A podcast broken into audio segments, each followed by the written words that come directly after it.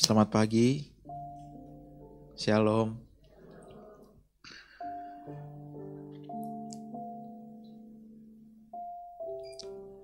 Sudah lama saya nggak ke sini. Sudah lama banget saya nggak ke sini. Waktu dapat jadwal dari uh, Bapak David Adam, satu hal yang saya ingat ya, Kapan terakhir saya ke sini? Sudah lupa. Kemungkinan besar waktu terakhir ke sini itu waktu waktu ada komunitas pemuda kalau nggak salah, Iyut. Kalau nggak salah itu terakhir. Sudah lama sekali saya tidak uh, beribadah di ibadah umum hari Minggu pagi, saudara. Tadi waktu saya masuk, saya bertemu dengan ya banyak wajah yang dari dulu sudah ada di sini. Yang mungkin dari waktu saya masih kecil ya. Waktu saya masih kecil, masih lari-larian di sini. Satu lagi yang saya ingat saudara, di situ dulu pernah ada orang gila, ibu-ibu, zaman dulu, joget-joget di situ. Itu saya nggak lupa sampai hari ini. Gak tahu ya mungkin beberapa mungkin ingat kali ya. Lama banget saya masih kecil. Saya nggak berani keluar gereja, kenapa? Ibu itu joget nari-nari di depan situ. Seingat saya terakhir dibawa sama tukang ojek di depan sini kan. Dibawa pergi. Itu yang saya ingat. Dan kedua hal yang saya ingat, saya ketiban gerbang apa gerbang depan gereja itu yang zaman dulu masih kecil main-main gerbangnya belum dipasang jadi masih disenderin aja gitu loh saya iseng main-main gitu eh pas begini ketiban wah merangkak, merangkak, berat nggak kuat. Akhirnya ditolongin juga sama tukang ojek di depan. Banyak cerita lah yang saya lewati di sini dan saya rasa beberapa dari saudara, dari bapak ibu sekalian juga tahu masa-masa kecil saya waktu di sini. Dan kalau hari ini kita masih bisa ada di sini, saudara, kalau bukan karena Tuhan, karena siapa lagi sih? Kalau bukan karena Tuhan, karena siapa lagi sih? Ditambah saudara-saudara masih diberikan kesempatan untuk bisa mengenal Tuhan. Kalau bukan karena kebesaran hati Tuhan, kalau bukan karena kesabaran Tuhan menuntun kita rasanya, rasanya kita sudah tidak ada lagi di sini. Saya selalu katakan bahwa tempat di mana saya memberikan um, sharing firman, mereka yang hadir adalah mereka orang-orang yang memang dipandang oleh Tuhan bisa berkenan. Kalau kita ingat, saudara, bagaimana Tuhan membawa kita sampai hari ini, Bagaimana Tuhan menuntun kita, walaupun jatuh bangun kita lewati. Walaupun banyak hal-hal yang mungkin mendukakan hati Tuhan sampai hari ini, yang mungkin masih kita lakukan.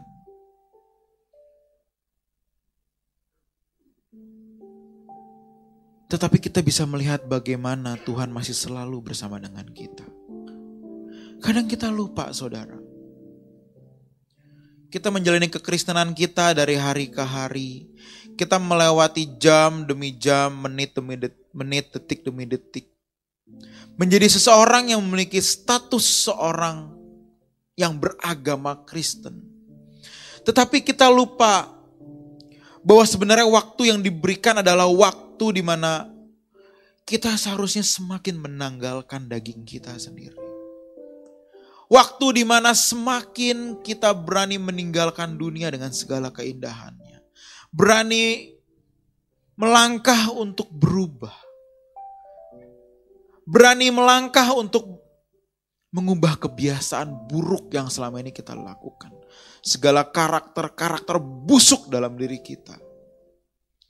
Yang seharusnya kita tinggalkan saudara. Kita lupa, kita terlalu nyaman jadi orang Kristen ini kita terlalu nyaman karena kekristenan hari ini, ya memang cukup nyaman. Memang cukup nyaman. Tetapi di mana ada kenyamanan di dalam kekristenan, di, di situ biasanya, bukan biasanya ya, pasti ada kemunduran kerohanian. Di mana ada kenyamanan dalam kekristenan, di situ pasti ada kemunduran. Pasti. Sejarah sudah mencatat kok.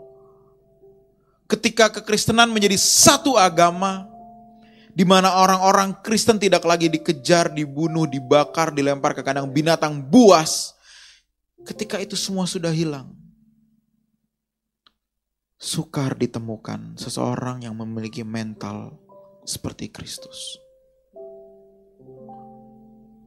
Sukar ditemukan orang yang memiliki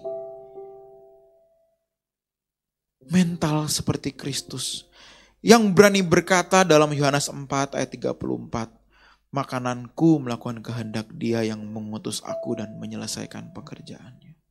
Susah saudara. Kenapa? Nyaman. Nyaman. Tidak ada tekanan seakan-akan untuk kita bergerak dari zona kita yang masih memiliki diri sendiri. Bergerak masuk ke dalam zona di mana kita bisa berkata, aku sudah selesai dengan diriku sendiri. Susah bergerak begini saudara. Dari zona ketika kita bisa berkata, aku baik-baik aja kok. Rasanya nggak ada yang salah sama aku. Sampai berani kita bergerak sampai ke dalam zona atau wilayah di mana kita bisa berkata, kok aku merasa gak pernah bener ya Tuhan. Kok aku merasa banyak hal yang harus kuperbaiki ya Tuhan. Itu orang yang selesai dengan dirinya sendiri. Sukar kenapa? Karena tidak ada dorongan. Tidak ada tekanan. Ada saudara-saudara kita saudara-saudara kita seagama dengan kita, saudara-saudara Kristen kita di daerah-daerah yang mereka tidak bisa mendirikan rumah ibadah. Ketika beribadah bisa disuruh keluar dan disegel. Anda tahu kan? Banyak di sosial media, di media-media massa. Mereka pasti merasakan, kok susah ya aku beribadah. Ada tekanan di sini. Kok gak bisa ya aku memuji Tuhan? Kok gak bisa ya aku bisa bersama dengan teman-teman, rekan-rekan? Semua untuk saya bisa beribadah. Ada tekanan. Tetapi berbeda dengan kita hari ini di sini saudara. Ya di luar sana masih ada yang mengalami hal seperti itu. Tetapi tentunya di sini enggak. Di sini kita tidak mengalami hal itu. Tetapi dengan kita tidak mengalami tekanan seperti itu, saudara, pertanyaan saya, apa yang menekan saudara untuk berubah? Apa yang menekan saudara untuk menjadi serupa seperti Kristus? Itu pertanyaannya. Apa yang mendorong kita untuk menjadi semakin mau sungguh-sungguh ikut Tuhan? Semakin ekstrim, apa yang mendorong saudara? Apa yang mendorong kita semua yang ada di sini? Apa? Apakah cara kita beragama yang setiap hari minggu beribadah itu mendorong kita? Saya rasa enggak. Apakah aktifnya kita dalam pelayanan itu mendorong kita untuk semakin benar? Saya rasa enggak. Itu hanya mengikat kita menjadi seorang Kristen. Seorang yang memiliki agama Kristen dengan jam-jam ibadah, dengan tugas-tugas jadwal dari pelayanan, yang membuat kita harus datang ke gereja. Tetapi dari kedalaman hati kita, apakah kita sungguh-sungguh mau mengasihi Tuhan?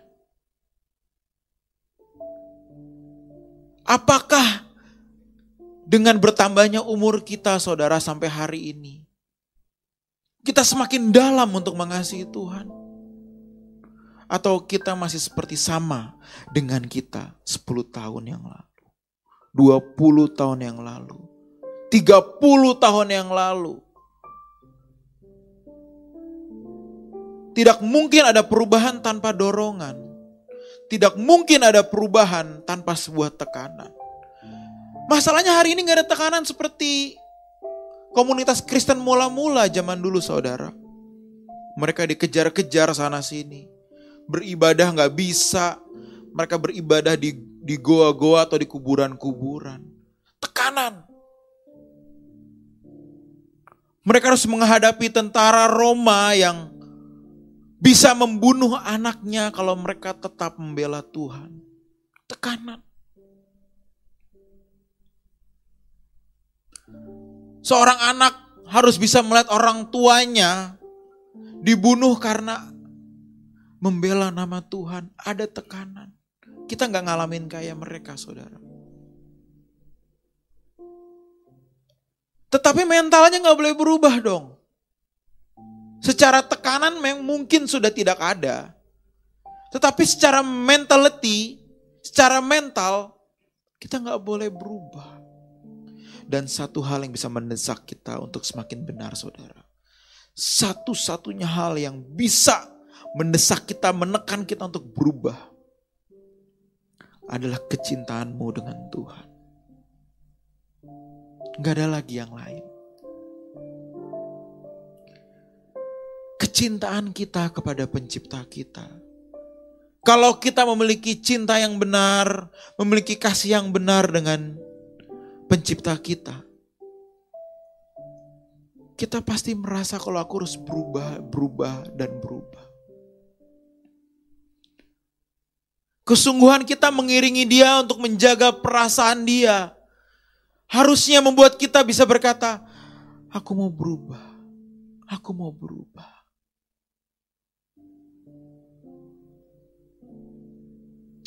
Sekarang bagaimana kita bisa mengasihi satu pribadi yang gak kelihatan? Mencintai satu pribadi yang tidak terlihat. Kalau dulu saudara ingat waktu saudara modus sama pasangan saudara. Bahasa anak mudanya modus ya. Lagi lagi mau mengejar pasangan kita. Kita punya dorongan untuk mengejar dia kenapa? Cantik ya nih cewek cakep ya wanita ini. Ada dorongan membuat kita mengejar dia. Kenapa? Aku suka. Aku tertarik sama orang ini. Kita yang mungkin dulu bangunnya siang jadi harus bangun pagi demi jemput. Harus jalan jauh jemput dia. Misalnya Jakarta Bogor. Naik motor. Aku jemput dia kenapa? Dorongan mencintai dia. Nah itu dia dorongan mencintai dan mau memiliki dia. Mau menyenangkan dia selalu. Kasihan dong dia pulang malam-malam naik angkot takutnya bahaya. Padahal selama belum pernah ketemu kita aja dia naik angkot baik-baik aja kayaknya. Gitu pacaran sama kita. Kasihan sih ya. Kasihan. Aku pagi bawain kamu bekal ya. Kata si cewek. Ceweknya nggak bisa masak. Kebetulan ini ceweknya nggak bisa masak. Sang wanita ya. Dia sampai belajar masak dari mamanya. Mah ajarin masak. Mama ajarin masak. Tumben ya kamu ya mau belajar masak ya. Ya biarin aja. Masa cewek nggak bisa masak? Masak deh. Sebenarnya si wanita ini belajar masak supaya dia bisa bawain bekal buat pacarnya. Pasti ada yang pernah begini kan dulu. Ayo siapa? Gak apa-apa itu itu sesuatu yang menarik kalau kita ingat dulu ya. Waktu pacaran harus jual bela-belain masak pagi buat bawain bekal untuk pacarnya. Tapi setelah menikah 20 tahun, pagi-pagi lakinya kelaparan, mama mana makanan? Tuh tukang bubur di depan. Kok berubah? Bercanda ya, tapi ibu-ibu di sini pasti masih begitu dong. Amin. Aduh, suaranya suaranya nggak ada nih, jadi takut nih. Diomelin apa? Oh ya, Amin laki-laki ya. Sebenarnya Amin ini bukan iya, tapi dengar tuh gitu ya. Aminnya dengar tuh mama gitu ya. Kamu kok belajar masak Ya buat bekal buat si uh, uh, aku mau belajar masak aja kata si cewek. Sebenarnya dia mau bawain bekal untuk pacarnya. Kasihan ini si cowok ini nanti kelaparan gimana. Padahal selama nggak pacaran bebe aja dia bisa jajan di mana-mana kok. Ada dorongan untuk mau menyenangkan. Dorongan ini terbangun dari seberapa cinta itu terbangun. Semakin kuat cinta seseorang, maka dorongannya semakin ku Sekarang yang jadi masalah bagaimana kita bisa mengasihi Tuhan yang tidak terlihat.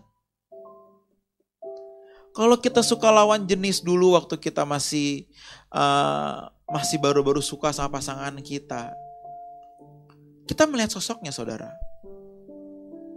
Cantiknya, gantengnya, prestasinya, rambutnya yang panjang, bewoknya yang keren, bercanda ya bercanda bercanda. Bewoknya bercanda. Rambutnya yang klimis. Zaman dulu kan pakai pomade yang warna hijau ya. Apa namanya? Tanco. Betul ya? Tanco ya zaman dulu ya. Saya dulu waktu masih kecil tuh kan saya kungkung di rumah. Saya waktu sama kungkung di rumah.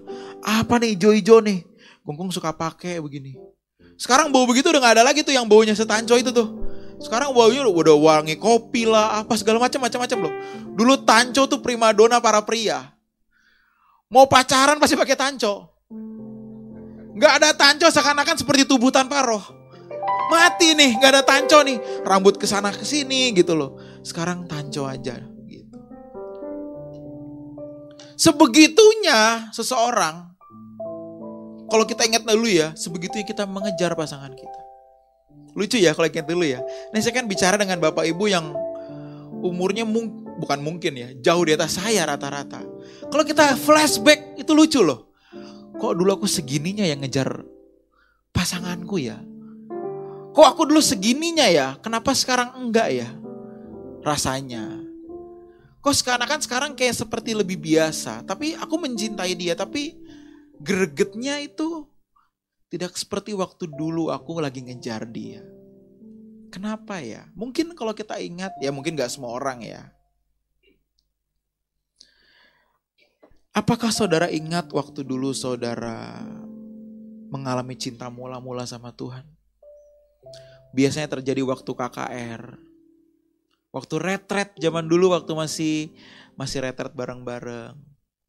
Lihat ya bagaimana ketika kita maju ke depan, ini biasanya waktu kita masih umur belasan atau dua puluhan. Kita maju ke depan, kita nangis. Greget itu. Di mana greget itu hari ini? Di mana dorongan yang dulu kita miliki untuk mengasihi Tuhan? Saya kembali lagi. Mengasihi Tuhan yang tidak terlihat akan bisa kita miliki atau kita dapatkan ketika dari ke hari, satu hari, dua hari. Kita mengorbankan diri kita untuk pribadi yang tidak terlihat ini. Seakan-akan kita berkorban untuk satu pribadi yang gak kelihatan. Kalau dulu kita bisa bangun pagi jemput pasangan kita. Kita bangun pagi masak untuk pasangan kita. Tetapi hari ini, dengan pribadi yang tidak terlihat, yang bisa kita lakukan adalah apa? Aku mematikan dagingku. Tuhan bukan pribadi yang bisa dijemput pakai motor. Tuhan bukan pribadi yang bisa kita masak nasi goreng telur. Tetapi yang bisa menyenangkan Tuhan adalah ketika kita belajar mengalahkan nafsu, kot pikiran kotor, mulut yang kasar, mata yang jahat, yang sebenarnya sampai hari ini mungkin masih kita lakukan. Jadi orang Kristen bertahun-tahun boleh. Jadi jemaat setia di sini boleh, nggak salah saudara. Tapi kita menjadi setia sebagai seorang jemaat aku atau kita setia menjadi seorang anak Allah. Itu dua hal yang berbeda. Menjadi orang yang setia sebagai seorang jemaat di satu gereja atau di sini belum menjamin kita setia sama Allah. Tetapi kalau kita setia sama Allah, kita pasti setia di tempat kita ditempatkan. Pasti. Pasti kok. Bertahun-tahun kita hidup saudara. Kalau hari ini kita kurang berubah. Pagi hari ini saya mau mengajak saudara dengan kerendahan hati yang ya mungkin di mata saudara saya masih stop Stephen yang dulu. That's okay nggak apa-apa. Tadi begitu masuk saya dipanggil Pak, Pak, Pak. Perasaan dulu manggilnya Stephen. Kenapa jadi Pak nih? Sebenarnya saya mau bilang, sebenarnya saya mau bilang, tetap Stephen nggak apa-apa. Saya masih sayang dulu kok yang suka bercanda. Nggak apa-apa. Tapi kalau nggak enak dong sekarang udah pakai jas misalnya, eh, ya udah nggak apa-apa juga. Jadi saya bingung, saya manggil om apa tante, pak ya, tante atau bu ya. Makanya tadi beda-beda, iya tante, iya bu, iya tante, iya bu. Berubah-berubah tadi coba lihat ada Asyir kan, ada empat kan, ada ibu siapa gitu, empat orang, iya tante, iya bu. Bingung, apa manggilnya ya? Saya bingung, saya bingung. Dengan segala kerendahan hati saya hanya mau mengajak saudara, ayo kita berubah. Ayo kita berubah. Yang berdiri di sini adalah seorang yang masih berjuang, saudara. Ini loh. Epen. Epen. Yang masih juga mau berjuang. Tetapi saya bisa menikmati perjuangan saya karena di situ saya menyenangkan Tuhan. Jatuh bangun iya sih, berat iya sih. Tapi ku tahu aku menyenangkan Bapak. Dan itu adalah sebuah kesenangan. Harusnya begitu. Oh bukan berarti jatuh bangun jadi gampang ya saudara ya. Tetap saja sulit menjaga daging, mata, nafsu, mulut. Itu tetap sulit saya tahu. Sampai hari ini pun saya berjuang di situ. Tetapi saya tahu kalau saya bisa melewati satu, dua, tiga, empat pencobaan demi pencobaan. Saya tahu di situ Bapak tersenyum, tersenyum, tersenyum, tersenyum, tersenyum. Dan itu indah. Mari kita buka saudara Alkitab di Galatia 2 ayat yang ke-20.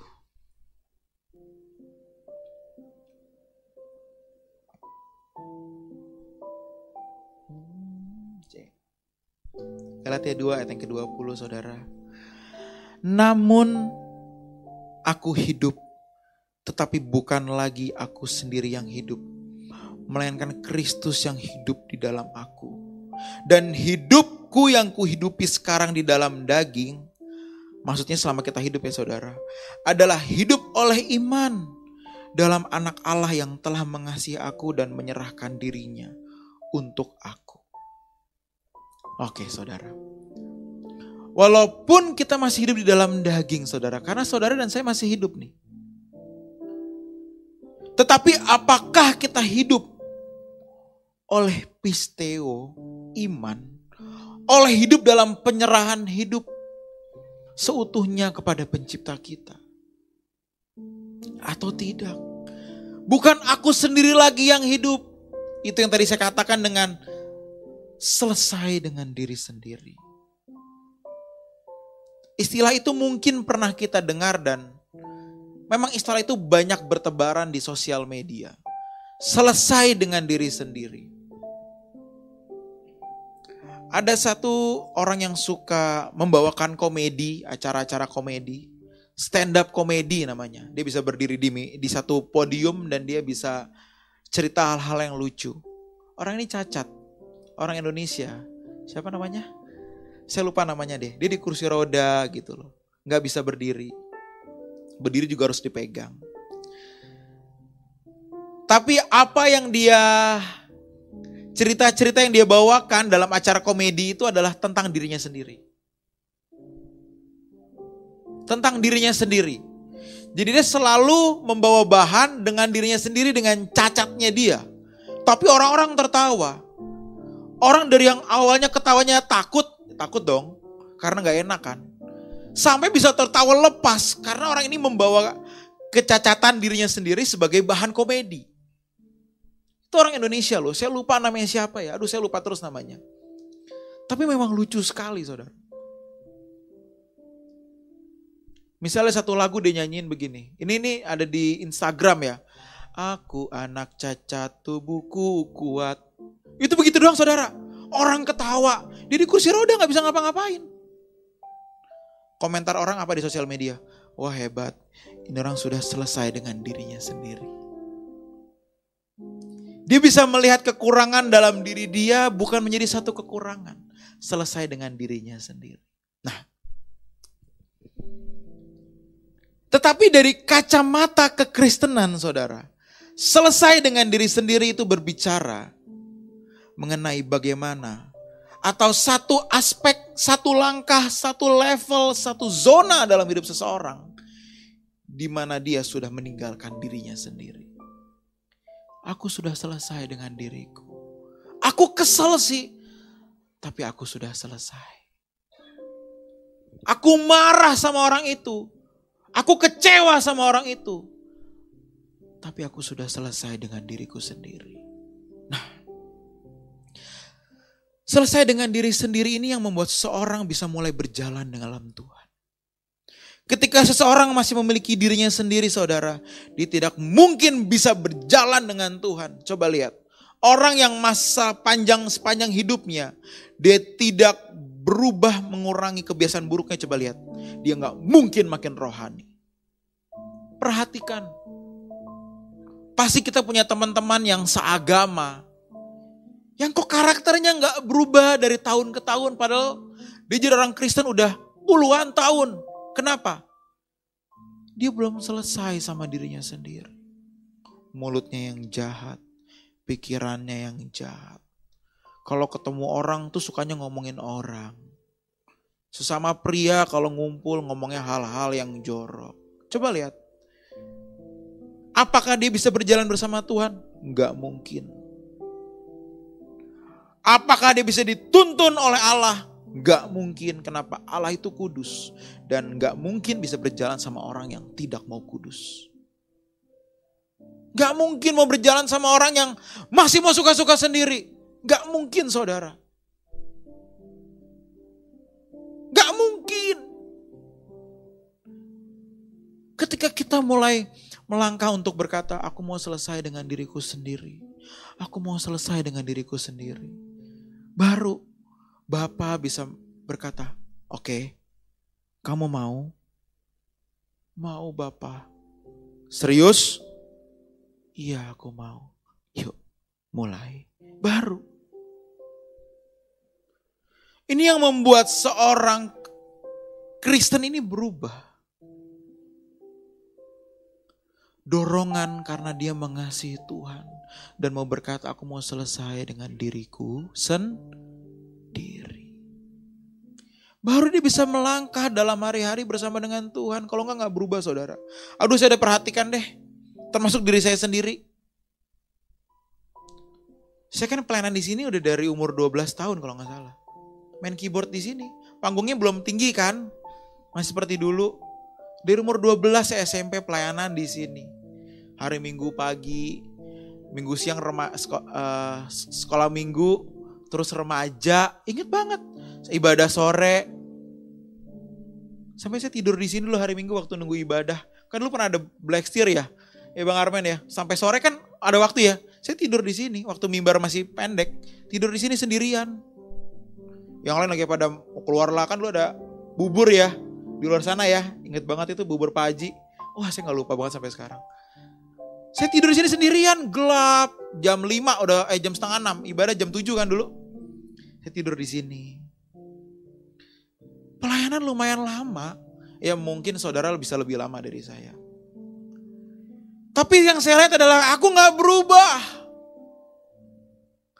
Saya bisa khotbah ke beberapa tempat, tapi saya nggak berubah. Kenapa? Aku belum selesai dengan diriku. Belum selesai. Di jalan masih kalau di, di, di pepet orang masih buka jendela masih mengucapkan kata-kata kasar.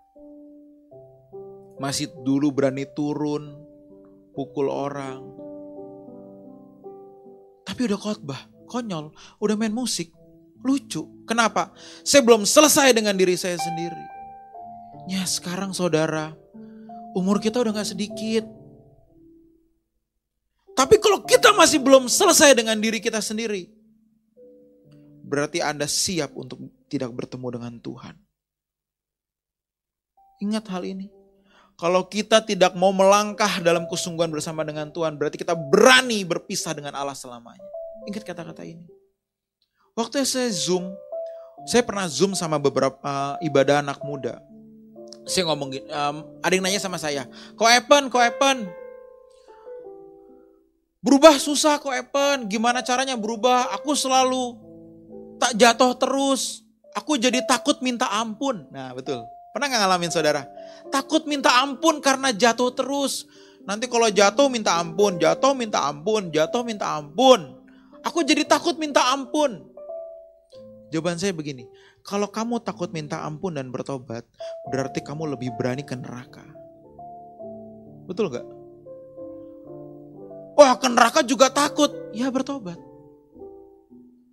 Harus berani memilih salah satu. Harus berani memilih salah satu. Aku mau bertobat atau enggak. Kalau enggak enggak usah. Terserah. Gak usah ke gereja lagi kalau nggak mau bertobat nggak apa-apa. Tapi kalau kita masih mau hadir ke sini pagi-pagi jam 7 ibadah. Harusnya kita berani melangkah untuk aku berani bertobat. Tidak hanya sampai di titik aku mau bergereja, no, aku mau bertobat. Kalau kita takut bertobat berarti kita lebih berani masuk ke dalam api kekal. Saudara berani? Pasti enggak. Saya pun juga enggak. Enggak mau. Terpisah dari Allah selamanya itu mengerikan saudara. Itu bukan berbicara mengenai panasnya api atau kejamnya siksaan di neraka. Tetapi keterpisahan dari Allah selamanya. Kan serem saudara. Serem loh.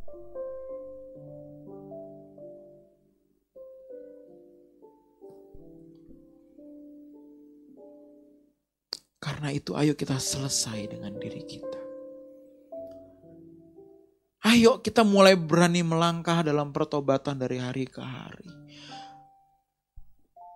Sikapmu dalam melawan dagingmu akan membuatmu semakin mencintai Tuhan. Komitmenmu untuk sungguh-sungguh melawan dirimu sendiri yang bisa membuatmu semakin dalam mengasihi Tuhan. Pasti. Pasti. Pasti. Dia gak kelihatan gimana cara kita mengasihi dia. Lawan dagingmu. Kau akan mulai mengasihi dia di situ. Buktikan aja. Buktikan aja. Kalau kita ada kesempatan jatuh, kita ada kesempatan jatuh dalam dosa saudara, tahan. Kau akan melihat, kau akan semakin mengasihi dia saudara. Benar. Serius om tante, bapak ibu saudara, benar. Ayolah, kita finishing well. Kita akhiri hidup kita menjadi pribadi yang baik, yang benar.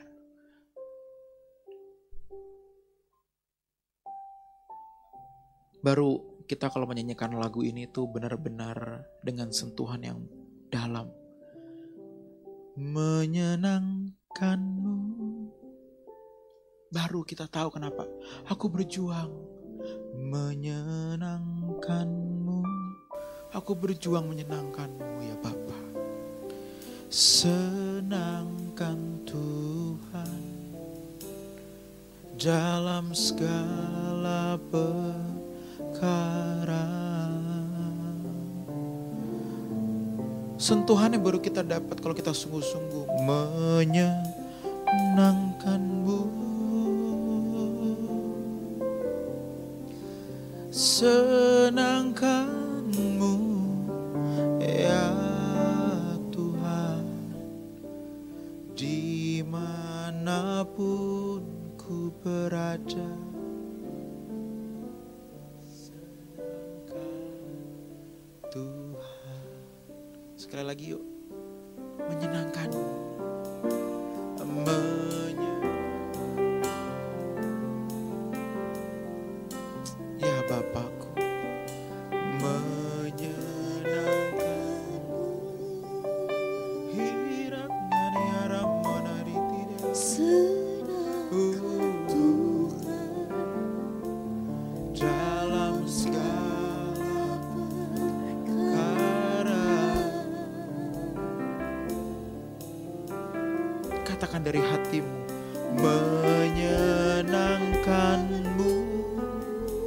indah.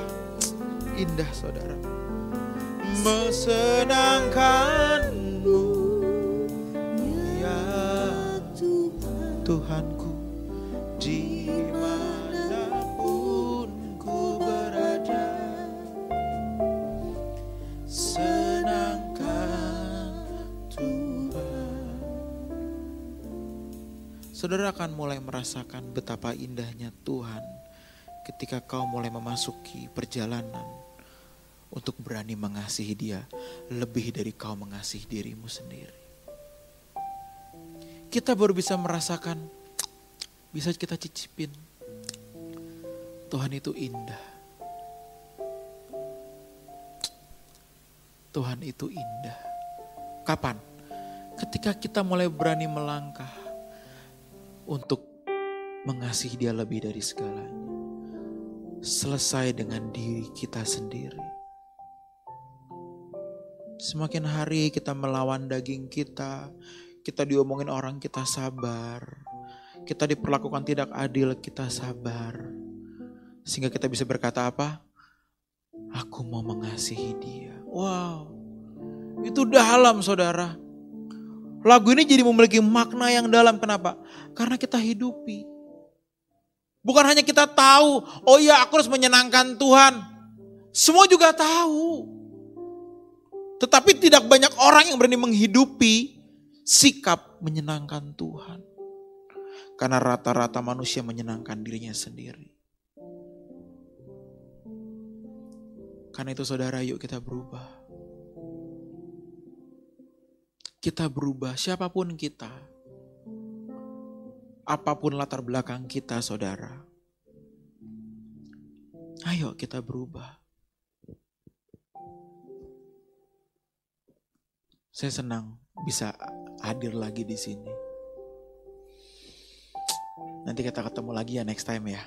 Kita ketemu lagi lain waktu ya saudara.